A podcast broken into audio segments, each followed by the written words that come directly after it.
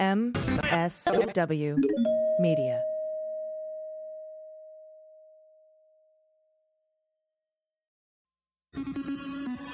News with swearing. Daily Beans, Daily Beans. Daily Beans, Daily Beans. Hello and welcome to the Daily Beans for Thursday, June 18th, 2020. Today, new video shows police kicking a handcuffed black teen in Tulsa for jaywalking. A Black Lives Matter protest in Bethel, Ohio is overrun by armed white supremacists. The Washington Post publishes an analysis of cops using Twitter to spread lies about peaceful protesters. The Republican Iowa governor will issue an executive order restoring voting rights to felons. The press has John Bolton's book. Another top DOJ official resigns. Pelosi is requiring masks on the House floor. The mayor of Tulsa apparently had no idea Trump wanted his rally to be at the BOK Center. And the CIA is experiencing woefully lax security. I'm your host, AG, and with me today is Jordan Coburn. Hello. How are you? I am doing well. Thank you. How are you? I'm good. And there is another headline that wasn't in the intro because it just sort of dropped, and that is that the cop that shot Rayshard Brooks in Atlanta has been charged with 11. He's facing 11 charges, one of which is felony murder. So, Jordan, you're going to update us on that, too, in the A block. Mm-hmm. And yeah, there's just a ton of news coming out today. I'm going to be talking a little bit later on in the show with former federal and state prosecutor and CNN analyst Ellie Honig, and he and I are going to be discussing, another exit from the Department of Justice. This time, the former chief of staff of Jeff Sessions, the racist possum, is resigning. So we're going to talk about the implications of that.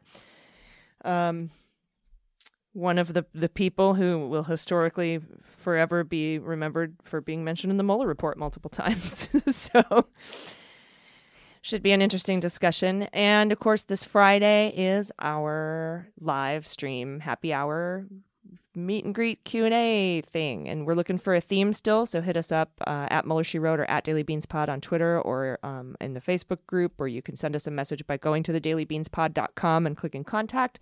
Let us know what you're into, what sort of theme you'd be interested in having. That's this Friday. That's which is what, tomorrow, if you're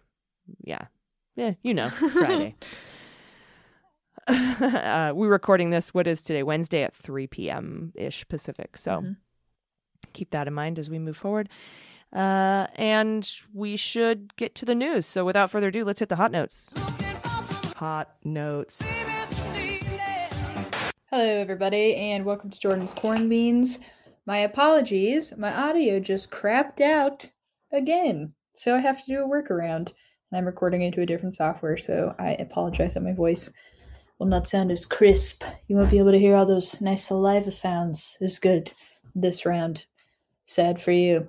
I have a few stories from my A-Block today, the first of which I am happy to report. It's coming out of Iowa. Their governor, Kim Reynolds, she said today, or yesterday, excuse me, on Tuesday, that she's issuing an executive order before the elections in November that will restore voting rights for paroled felons in Iowa. And that's pretty wild because she's a Republican. And I mean, this is an issue that, like, even amongst the Democratic candidates in the field before a bunch of them dropped out, there were differences of opinion between all of them on this issue. This was like a litmus test question that I had seen laid out in some of the most prominent, you know, comparing data sets that I saw published on the internet. And some Democrats didn't even agree on the full restoration of voting rights. I know this, I'm sure that this is limited in its execution, but just the fact that a Republican is making this move is good news. I think it's really, really incredibly fair to say this is a direct result of people taking to the streets and all the organizing that's been happening and everybody that has been demanding better of their communities. And this is, you know, I mean, we saw the disenfranchisement in Georgia just a few weeks ago. Not that long at all. Time is taking forever, and it seems like it's also going on and on. But it was already something that we've seen happen this election season, is people's votes not counting, and how historical of a problem that is when it comes to Black people's voices being heard in this democracy. So Iowa, go you. There's a report done by the Sentencing Project that said 2.2% of adults in Iowa in 2016 were ineligible to vote due to past convictions, including 9.8% of African Americans in the state overall. So everybody should be passing more and more legislation like that. I think if the Democrats weren't all on board with that before, then they certainly need to be now. My next story is coming out of New York, and just really police departments kind of across the country, actually. But there's a phenomenon happening right now, and it's always happened to certain degrees, but it's happening a lot right now, where pretty much these police unions are going to Twitter and they're accusing protesters, of having these sort of violent, attacks happen against police, and they're really weaponizing Twitter in ways that just make me incredibly uncomfortable. One of the most prominent examples of that was this whole Shake Shack fiasco, where New York police unions went on Twitter, accused Shake Shack employees of trying to poison police officers with their milkshakes. The New York City Patrolmen's Benevolent Association said that the officers had come under attack. So the New York City Detectives Endowment Association goes even farther and says that their fellow officers were intentionally poisoned by one or more workers. And it turns out that none of those tweets were true. That's not what happened. New York Police Department Chief of Detectives Rodney Harrison said that a thorough investigation had revealed no criminal act. The Detectives Endowment Association acknowledged it was evidently, in quotes, evidently an accident. But the tweets, it got retweeted over 12,000 times. It's been deleted now, but it's just like, it's a very, it's a tactic that we're going to see deployed more and more and more. And it's to, try to paint police as victims as much as they can in response to ACAB sentiments, basically, I think would be the easiest way to boil that down. And it's just like, I mean, I can't take any more of Twitter being weaponized by insane people. It's really so traumatizing and re-traumatizing every time I see that happening. I mean, Trump is the freaking mastermind of using that platform to stir shit up. And it just really sucks to see so many people associated with law enforcement getting in on the same thing. Mind you, they're in an industry, where you're supposed to be upholding due process and the law, but clearly that's why we're here in the first place. But the fact that they're just jumping to these conclusions and blasting them out to over 12,000 people just sucks. It's just more disinformation stuff. My next story is coming out of Tulsa, Oklahoma. There's new video that's now emerged that's showing a white police officer kicking a Black teenager as he was sitting handcuffed in a patrol car, and then pulling the kid from the car and throwing him against the pavement. The boy was one of two Black teens that were detained by police on this day, June 4th, for apparently, quote, improperly walking along the roadway, end quote, along a quiet residential street with no sidewalk.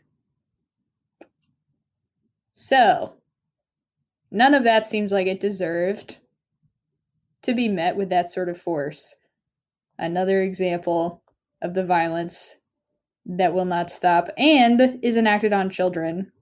We definitely need to not forget the children that are impacted by this immensely, either indirectly and very, very often directly.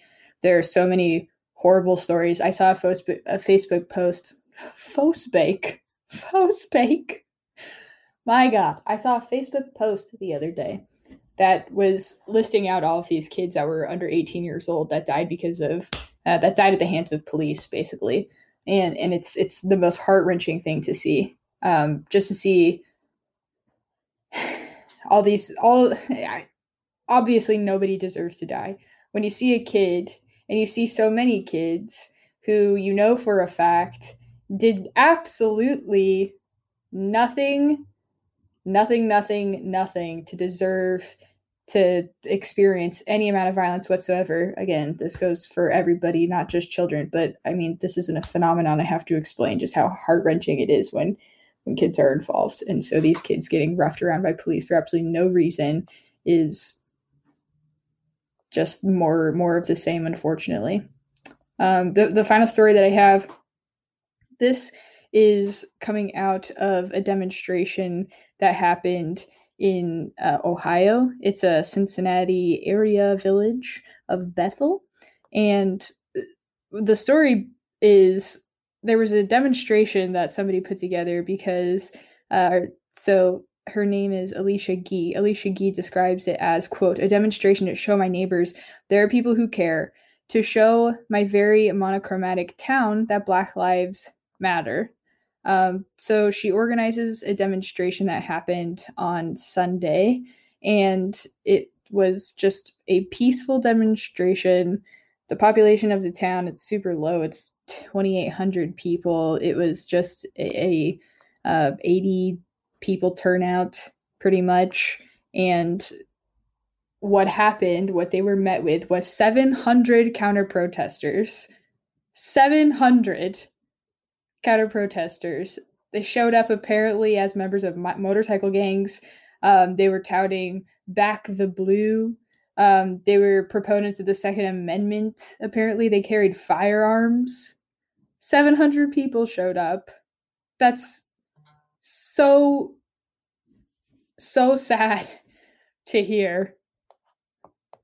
That fucking sucks. And I hate that that's happening. And that's what she was met with after being a part of organizing that. Police said that they were investigating 10 incidents that followed after those counter-protesters showed up, and apparently one of the demonstrators was punched in the head, so we're seeing more violence there. I think, yeah, it's unfortunately, this is probably something that we're going to keep seeing more and more and more, because these people are starting to come out of the woodworks now. They feel, I don't know if, I mean, they felt emboldened because of Trump, but now we have this formula of people that felt emboldened and feel emboldened, and then a call to arms, basically, by Trump's rhetoric to dominate. He's not just putting that message out to governors, he's putting that message out to his base and his vigilante, psychopath, racist followers.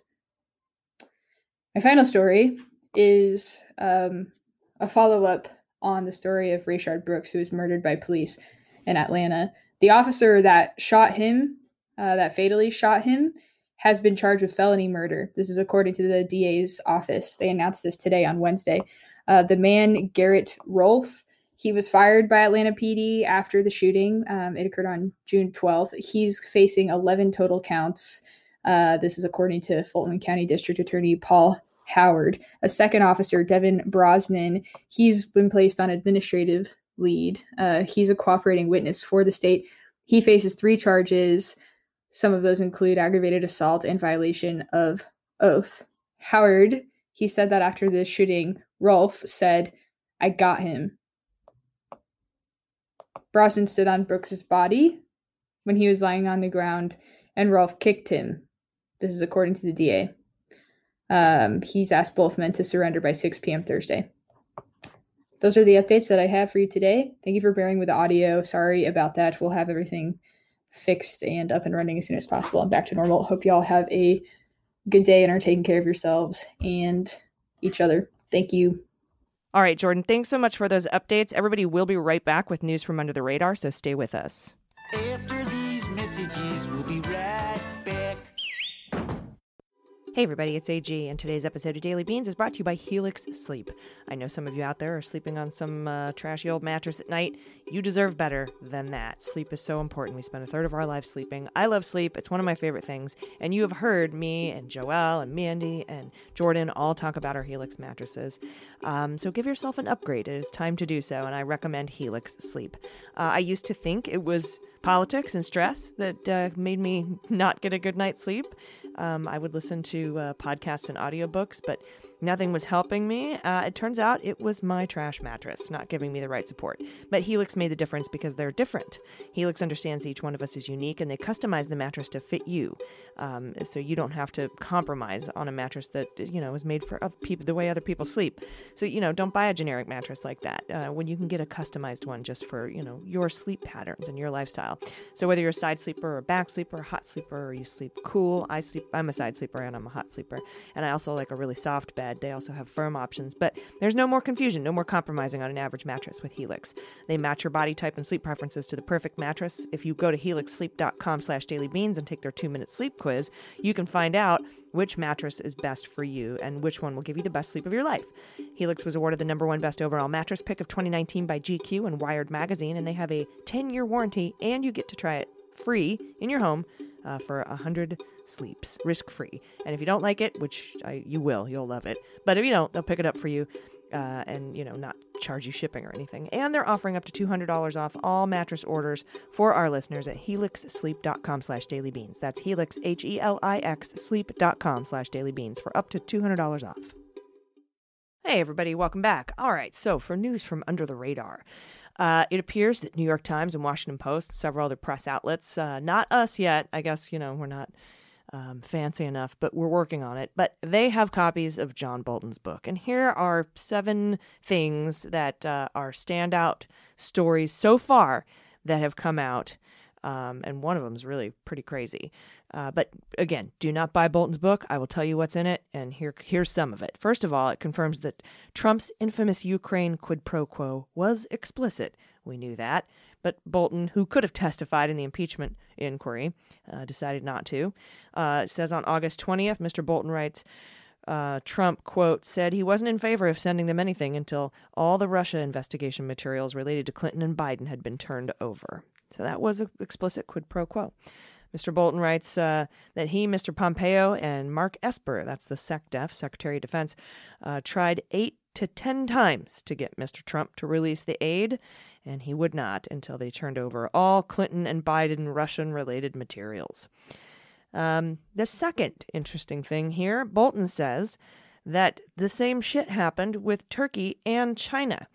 And, of course, in his book, we've talked about this, he blames the Democrats for impeachment malpractice, they're only impeaching him on the grounds that there were, for the Ukraine scandal. But this complaint is ironic, given, again, his refusal to testify. And, he did, and I'll get into what he said about China in a minute, but he tried to get China to help him win re-election. It says, quote, the president overtly linked policy to his own political fortunes, and he asked Chinese President Xi to buy a lot of American agriculture products to help him win farm states in this year's election. Mr. Trump was pleading with Xi to ensure he'd win. He stressed the importance of farmers and increased Chinese purchases of soybeans and wheat in the electoral outcome. So, again, not about helping our farmers or sustaining our food chain, our food supply chain, we're at the top. But more about, in fact, all about his being reelected. The next thing here, Trump reportedly did not know Britain was a nuclear power. So that's going to be interesting to read about when I get my hands on that excerpt, which I'm not paying for. I'm not buying the book. This is a basic fact about world politics. Britain is a nuclear power, yet the president seemed to have no clue. Also, Trump reportedly asked if Finland was part of Russia. So that's interesting as well. So, of course, much like the book Fear or, any of these other, like who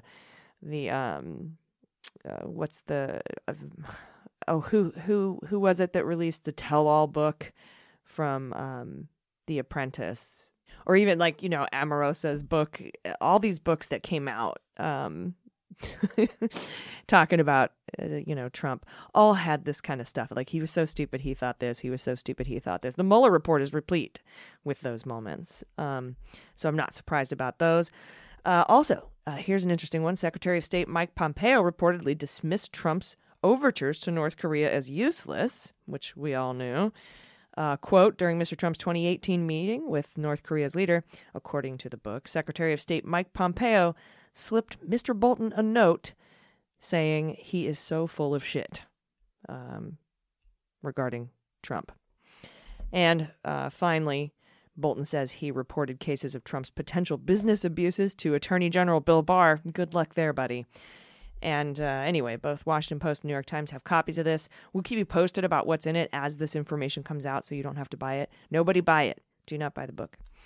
And now, as we enter the fifth month of the coronavirus epidemic with, almost 118,000 people dead, and projections that we could lose another 100,000 more by October, masks have become sort of the norm inside government buildings. Particularly, I'm talking about the House of Representatives here, but there are holdouts, a small group of Republican asshole representatives who have consistently declined to wear face masks in Congress. This is all according to the Washington Post. And now, as we know, 9 states have hit record highs for infections. Pelosi is now tightening the rules on masks. Late Tuesday, she asked committee chairs to require masks at all hearings and authorized the sergeant-at-arms to bar anyone who refuses to cover their face. And this is according to a senior aide familiar with the request. Quote, this requirement will be enforced by the sergeant-at-arms and non-compliant members will be denied entry. This is what the senior aide told the Washington Post. Ultimately, chairs will have the option of not recognizing members in committee proceedings that fail to comply with the mask requirement. I have all my beans on Matt Gaetz wearing that giant gas mask just to be a dick. But this change in rules comes after Pelosi requested new official guidelines from Brian Monahan. That's the attending physician of Congress. And this is based on emerging scientific consensus that masks are key to slowing the spread of coronavirus. Actually, a new study came out today showing that we have mitigated the number of infections considerably. We've prevented 200,000 people from being infected with coronavirus because of wearing masks. And wearing a mask decreases your chance of transmitting the coronavirus from 17% down to 3.1%, I believe. Monahan's updated guidance, which he issued Tuesday, that's the House physician, requires face masks in the House for anyone meeting in a limited and closed space, such as a committee hearing room, for greater than 15 minutes. Now, some of the holdouts. Clay Higgins, for example, Republican from Louisiana, says, can you smell through the mask? Then you're not stopping any sort of virus. And this is what he told CNN last month. This is not an argument supported by science or any human person that has half a brain. He says, it's part of the dehumanization of the children of God. You're participating in it by wearing a mask. So, okay. That person is in Congress. Rep Ted Yoho, Florida Republican. Also told CNN, there's just no need to wear a mask in the House because he believes in herd immunity. That concept has been debunked quite a bit. It's unclear how long COVID-19 survivors have immunity, or if having it even gives you immunity, or if you haven't had it. It's just bananas. One GOP congressman who declined to wear a mask at the Capitol has actually contracted the disease on Monday. Rep Tom Rice, Republican from South Carolina, announced he had tested positive for the coronavirus after appearing with an uncovered face on the House floor 2 weeks earlier. G.T. Bynum, shifting stories here. He's the first-term mayor of Tulsa. He's a Republican. He is not celebrating Trump's planned rally this Saturday, originally scheduled for Juneteenth, but now this Saturday at the city's 19,000-seat downtown BOK Center. While other Oklahoma GOP officials are hailing the event, Bynum finds himself in a precarious position balancing partisan politics, the city's deep racial wounds, and a COVID-19 infection rate that is spiking. They just had a 3% rise today. Bynum has said he's not attending the rally, which Trump announced as the kickoff of a tour to rev up his political base and show the nation's economy reopening after the long shutdown. Trump said in a tweet that almost 1 million people had requested tickets, although party officials haven't announced the total. 1 million people. Mm-hmm.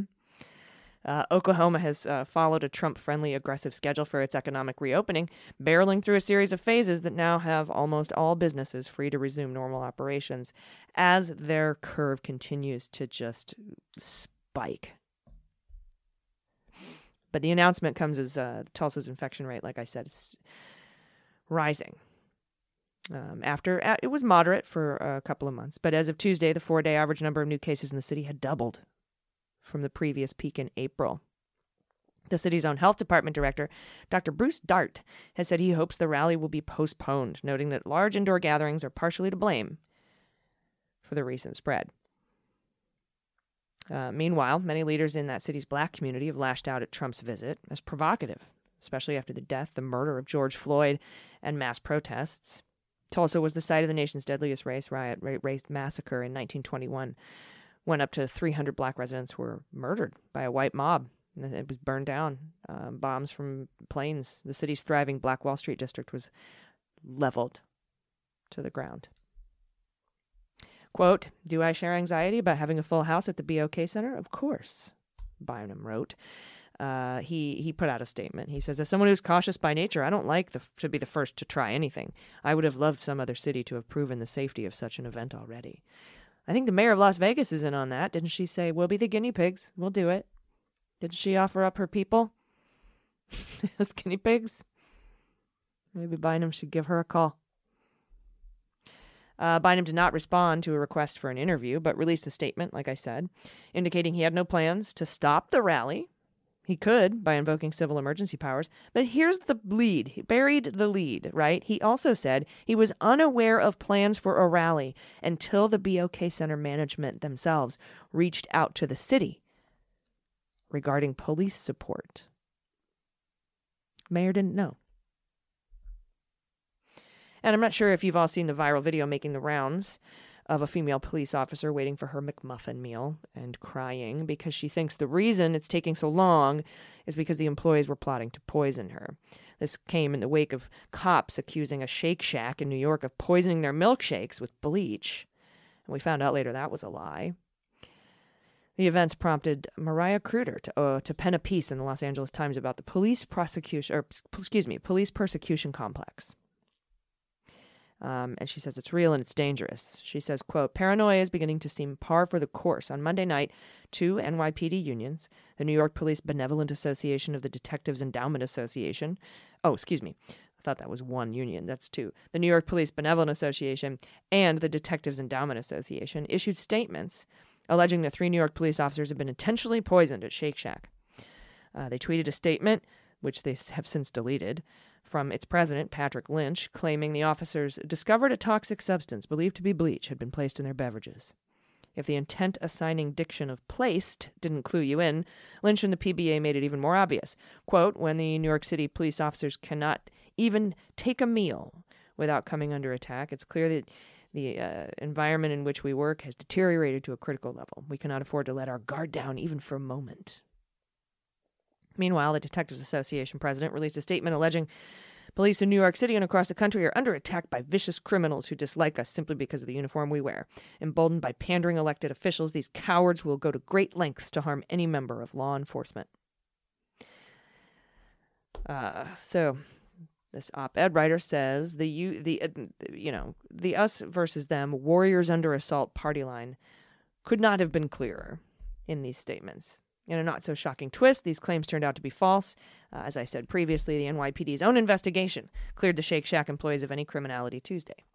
The bleach was more likely a part of a cleaning solution that had been improperly removed from the milkshake machine.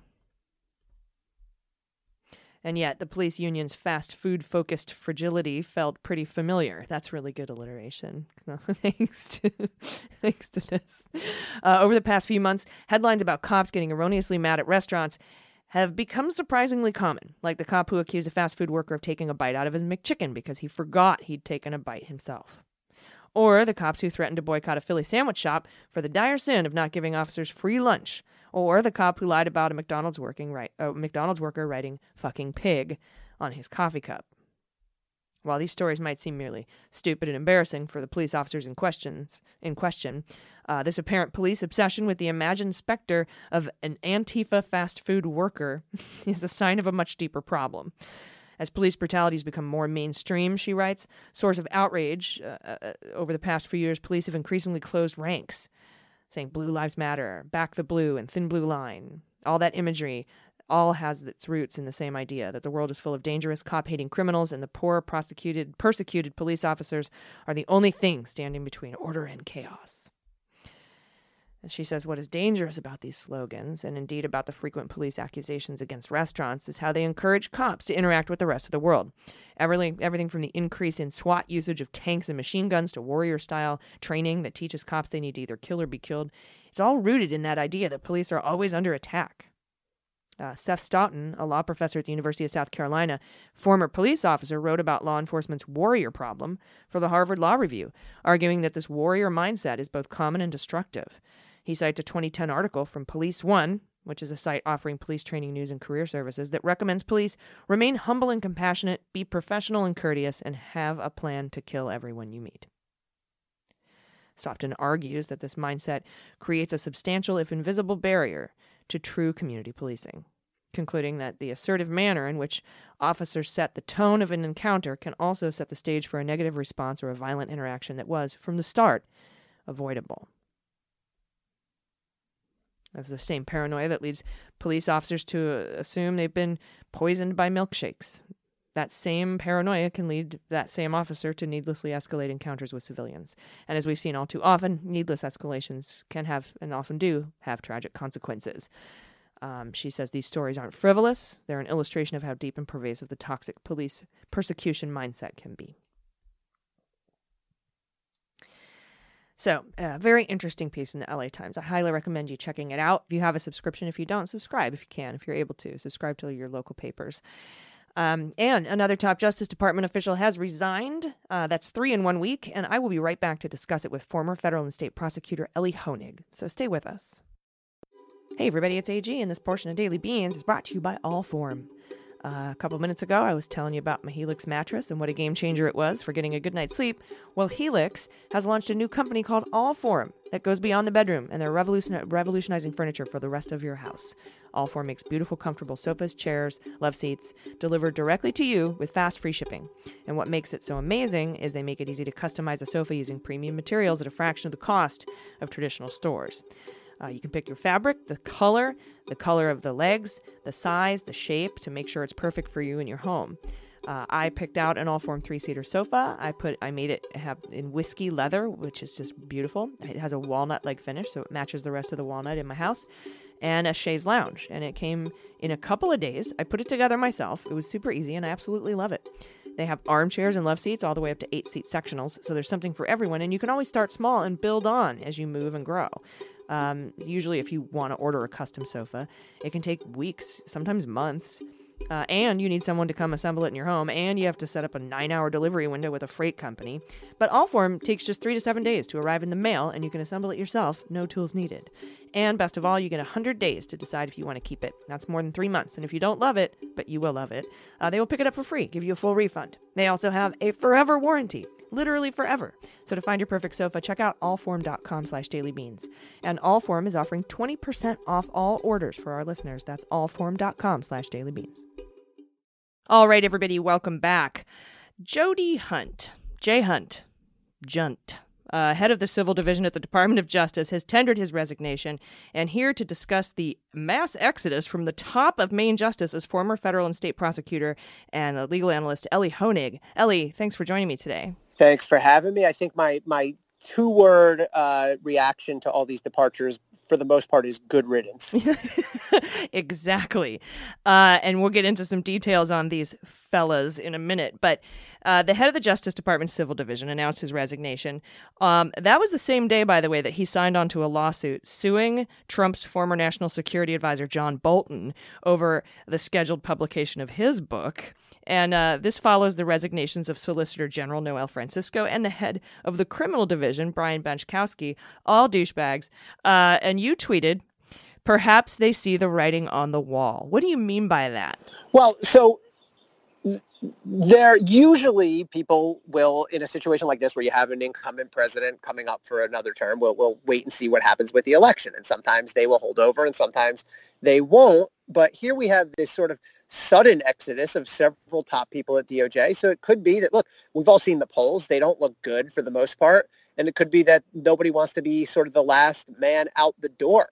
And good. I mean, look at Benczkowski. I mean, this guy was in charge of the criminal division of the United States Department of Justice and never prosecuted a case in his life before that. Nor did Bill Barr. He was AG, but he never handled a criminal trial as a prosecutor, nor did the deputy AG, nor did the associate AG. So I think that was more than a trivia question. I think that tells you something about the real lack of experience at the leadership of DOJ. Yeah. But I mean, who really?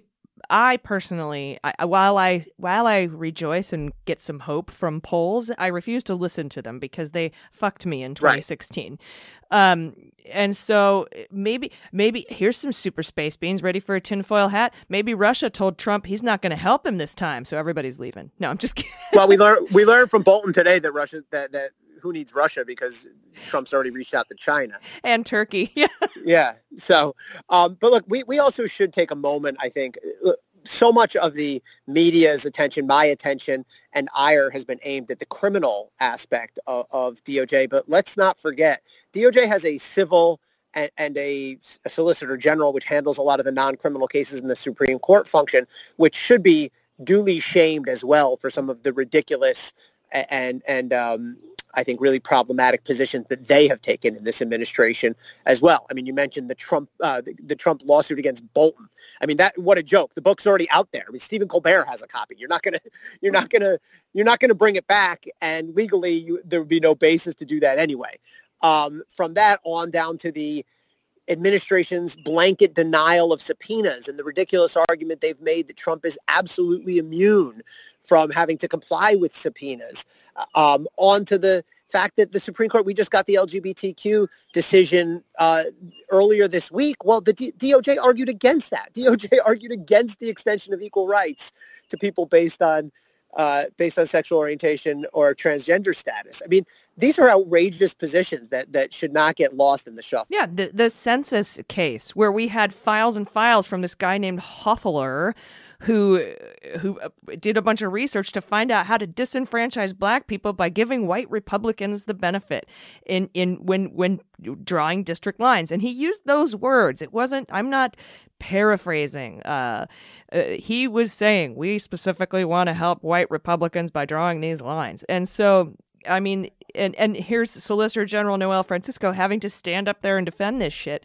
And so I don't know that this is necessarily this Flynn thing is a step beyond and I can't participate in this, or this lawsuit against John Bolton is a step beyond and I can't get behind this. I can't attribute any, scruples to any of these fellas. First of all, Benczkowski had to get a zillion ethics waivers to oversee cases such as the Mueller probe and the Goldman Sachs 1MDB case because of his ties to Kirkland and Ellis. And we know the cases the Solicitor General, like you said, has argued to the Supreme Court on behalf of Trump. So if it's scruples, I think. Yeah, I think you're right. I think they might know this administration is winding down. They might, but I mean, let me say this. Sometimes people just leave. They just do enough time and want to go make money again. But yeah, there's a lot of these in succession. I don't attribute these resignations to any sort of protest or principled stance. I mean, if they're going to resign over Flynn, why now? Why not? At any time over the past several months while these abuses have been taking place. And honestly, you could probably just close your eyes and randomly throw a dart and hit any date in the last couple of years and say, oh, well, the Trump Justice Department had just taken this ridiculous position, so maybe it was due to that. So it's almost like inevitable that you're going to have some ridiculous or untenable position that immediately preceded these decisions. Yeah, and I know that Wall was the one that argued the Flynn case.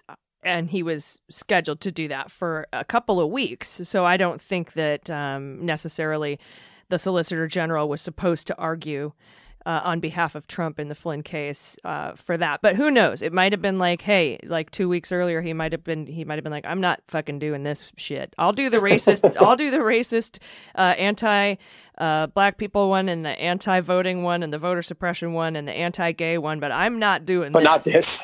Yeah, who knows? I don't know where they draw lines. Exactly.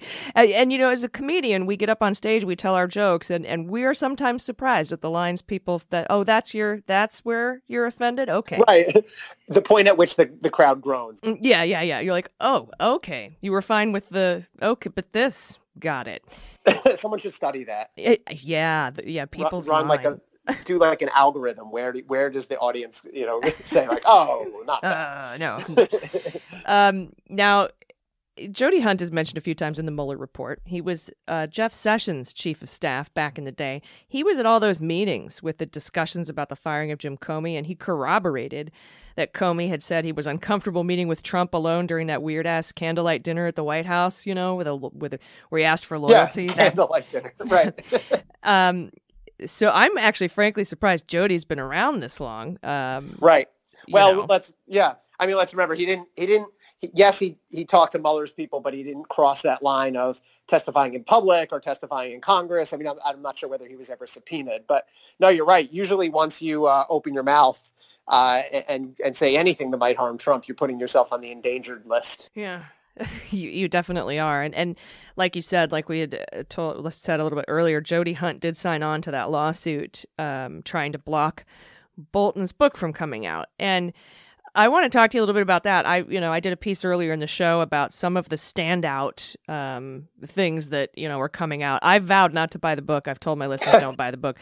We're going to get what's in the book. Like you said, The Daily Show has the book right now. So yeah, I mean, why spend hours and hours reading through 600 pages of it, which I'm sure most of it's just boring Bolton junk, when you can just click on any of the major news sites and get the 5 interesting things in it. Exactly. Yeah. And like I said, I promised everyone we would bring you anything that's important of import from the book. Yeah. But, you know, there's no reason to spend any money on it. And especially because the thing I don't understand is he's trashing the Democrats for narrowing the scope of the impeachment. Yeah. And had refused to testify. Right. I mean, what a hypocrite. Like, he's saying, oh, it was impeachment malpractice to not find more of this. Hey, they tried to get you to talk and you wouldn't. So, I mean, how do you blame them? I mean, the guy's I don't know if he completely lacks self-awareness.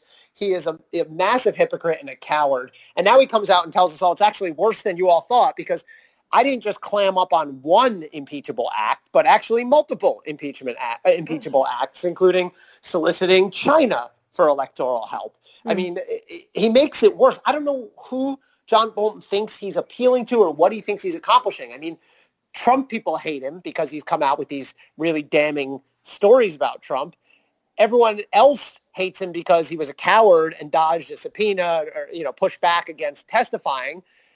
So who's his audience here? Is it just about selling his book and calling it a day? I don't understand what's in his head. I think he's just sort of delusional about how important and magnificent he is. Well, that's where Bolton lives, isn't it? Where everyone hates him? Oh, of course.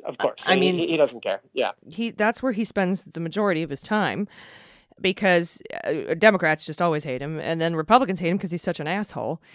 And well, to me, it's not even about Democratic or Republican. It's just, you know, he's a coward, and he had very important information, no matter what party you are, and he made a game out of withholding it, and now he's putting it out there and almost chortling on his way to the bank. I am reminded of this book and how fucking boring it must be. By a long time ago, do you remember McClellan wrote a book? And John Stewart, not ringing a bell. Yeah. John Stewart was talking about it, and it's so boring, that he brought, Fred, from the B-52s onto his show to read excerpts in that voice. Yeah. If everyone in the room thought it was a crazy idea. Well, let me join you and do like a counter ad against the Bolton book. If you go on to CNN, New York Times, Wall Street Journal, any major news source, you can click on their articles right now about John Bolton and read all the interesting things that are in that book. The rest of it is probably the most boring, bureaucratic, self-aggrandizing nonsense. So who wants to be on page 378 of the Bolton book and have 110 pages left and be like, what is this? It's got to be horrible. I am, for one, I'm not definitely not interested. God, 600 pages. Ooh. Oh, I did the math wrong. 200. Yeah. Well, remember the Seinfeld, the famous line when Seinfeld is watching like a horrible looking movie preview and he yells out, "Must miss." Yeah. I think the Bolton book is a must miss. It is a must miss. Yeah. All right. Thank you, Ellie, so much. Anytime. Former federal and state prosecutor. He's got a new piece coming out on CNN, so check that out. Ellie Honig, thanks for joining me today. Thank you. Anytime. Everybody, stick around. Right after this break, we have the Good News Block with Mandy Reeder, so stay with us. Okay, this is from page 217. Okay. All right. Music? As I entered the Oval area, I ran into Scooter Libby! Yes! Thank you very much. Fred Schneider of the B-52s. Hey everybody, it's AG, and I know it's a weird time. We're all waiting to see if things will go back to normal, or even if we want them to, and we're all looking for answers. But if you're looking for a fun way to pass the time, get your mind off things while engaging your brain and keeping it sharp and enjoying breathtaking visuals, something calm, a good story, the answer is Best Fiends. I love Best Fiends because it's a refreshing break from the daily insanity of our current American politics. It's the best... Okay. I have to tell you how important self-care is to me, and I know that we've kind of buried that hashtag for a while, but... taking these breaks is so important to me, and Best Fiends is a break from all of that. It's part of my self-care. I can focus on collecting my characters and leveling them up. It's fun and challenging. It's a great puzzle game. You don't have to be a gamer to be into it. I'm a casual gamer, so it's perfect. And it starts as a quick distraction. But then I was captivated because of the bright, beautiful visual design, and then I got deeper into the story with the characters, most of which are bugs, and the antagonists are slugs, so it's very similar to politics. But you collect tons of great characters. You need them to, level up and use them strategically at each of the different levels. There's so many levels. I'm on like I think I'm on level 210 right now, and people hashtag me all the time to let me know what level they're on.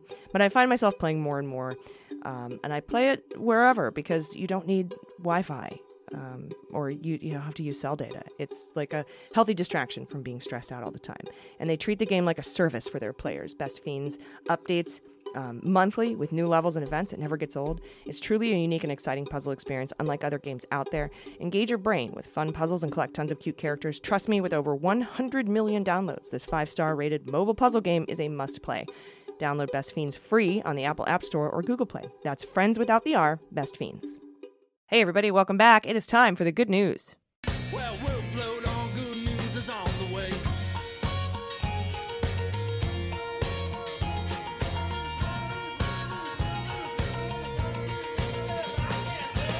And joining me today for the good news is, surprise, Amanda Reeder. Hello. Hello. We were having some technical difficulties early on in the show, so Mandy has agreed to come in and read your wonderful good news stories, which I'm sure she loves because we love your good news stories. Definitely. Always happy to jump in. Always happy to share good news.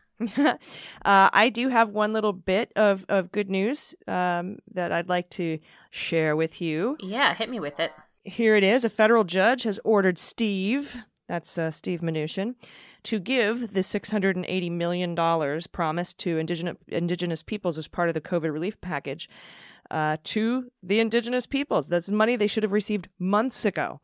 And Judge Amit Mehta, he ruled, quote, "Continued delay in the face of an exceptional public health crisis is no longer acceptable." And he gave Steve until today to disperse the funds. This decision came Monday, and he gave him till today. Steve has been withholding the funds pending a court challenge over his methodology for calculating how much money sovereign nations get and how much go to corporations that are on sovereign land. Mm-hmm. If the name Amit Mehta sounds familiar, it should. He presided over one of the Trump tax lawsuits, the Mazars lawsuits, that is now with the Supreme Court, and he obviously ruled in favor of the House. Good dude. Amit Mehta. So he's like, no more your bullshit. They were promised, I think, $8 billion, and they had late. They were supposed to deliver it by April 26th. They blew past that deadline. Then they sent out $4.8 billion. Then they sent out another couple billion, and they still had this $680 million left because they were trying to decide, you know, oh, I think this might be for a corporation that's on, you know, your land instead of you. And, you know, of course, that was fought in court. And the judge said, nope, fuck you. Hand over the money, Steve. So, haha. Hand it the fuck over, Steve. Ugh, right? Yes. Don't bogart the money, Steve. Yeah, I'm very pleased. That's great news. Great news. I sounded like Jordan. What of our listeners? I'm bringing Jordan's energy in. Yeah. Great news. That's my Jordan impression.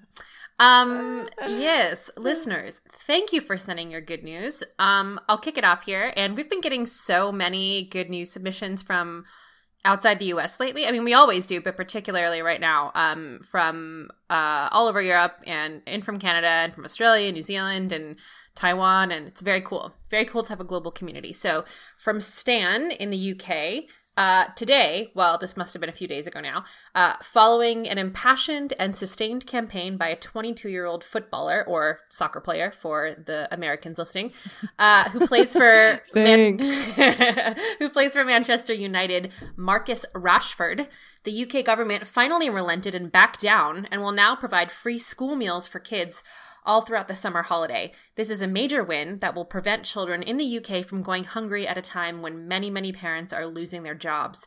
Marcus is now considered a national treasure here in the UK. He's eloquent, compassionate, and very determined.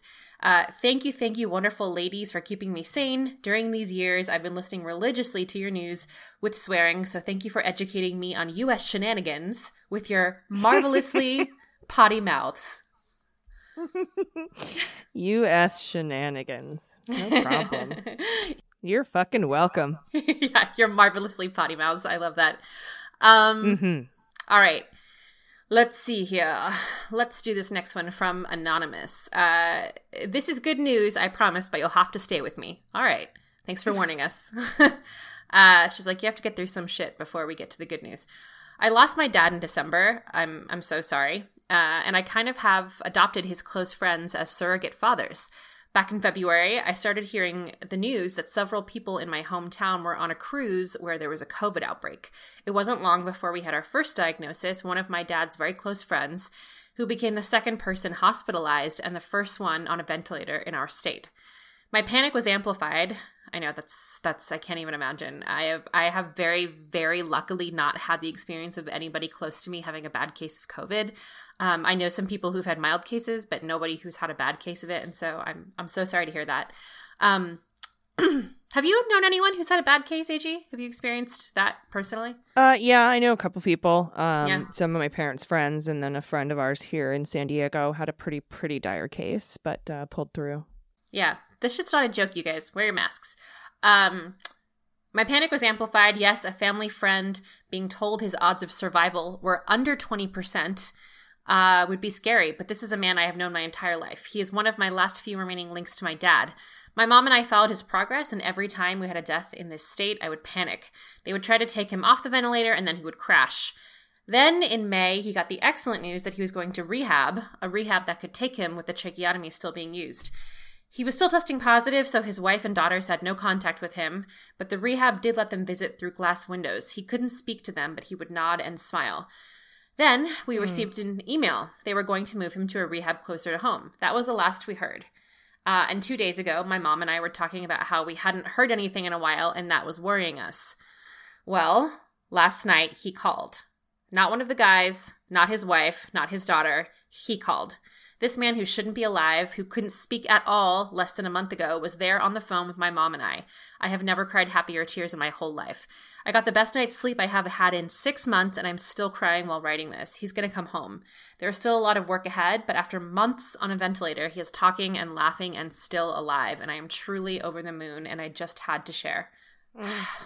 That's so amazing. What good news. I know, that's so good. Well, such good news. Oh, hey, Marley.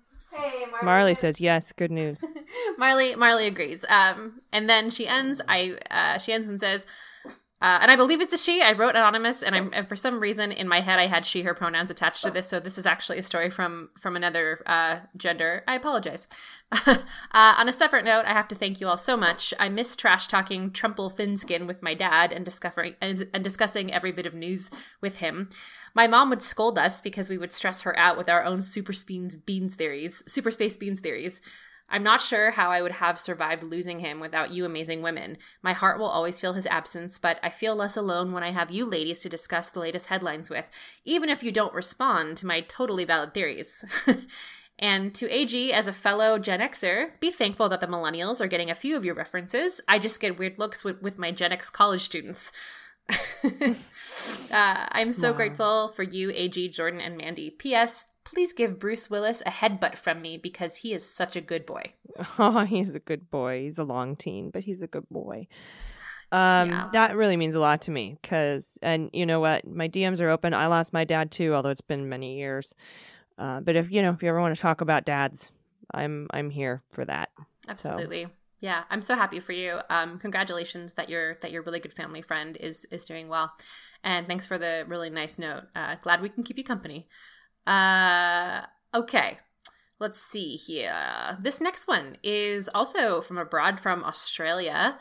Anonymous says, "Good day, team. I hope this comes across as good news. Unfortunately, it isn't flippant or funny, but I do hope you feel a hand on your shoulder when you read this and understand the love and support I offer from afar. I'm Australian, and we have been the recipients of incredible backhanded luck. I say backhanded because the pandemic dropped on the back end of the worst fire season our nation has ever endured, and I am firm in the belief that our self-discipline, calmness, and cohesiveness in response to the pandemic is a direct result of having had to pull together against those bushfires so recently. As a result, as I write, we have less than 500 cases left nationwide and a comparatively low fatality rate and are now starting to cautiously reopen.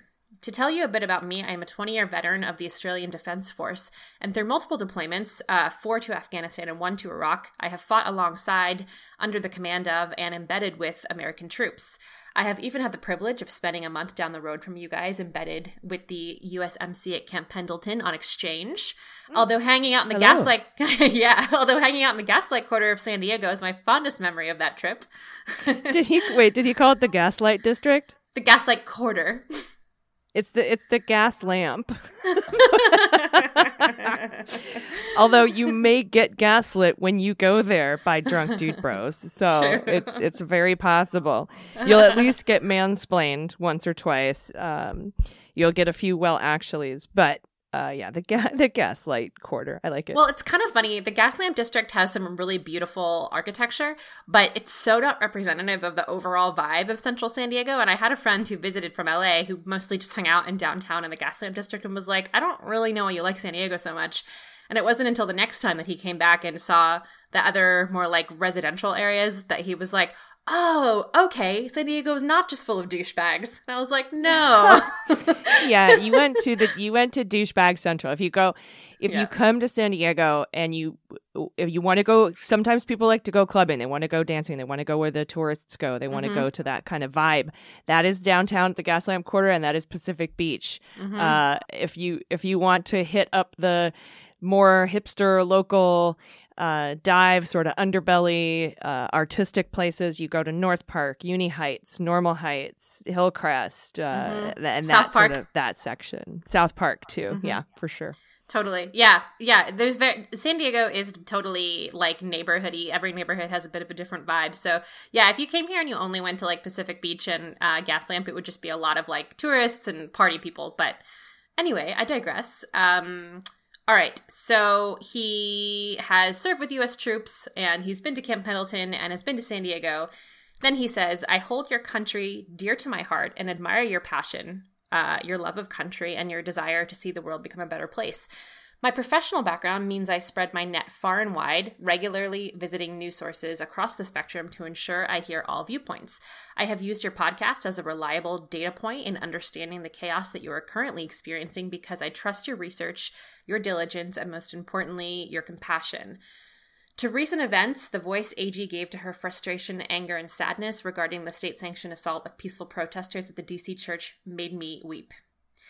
I've walked those grounds myself, and I cannot resolve within myself the grievous injustice that is currently being pursued under the banner of law and order.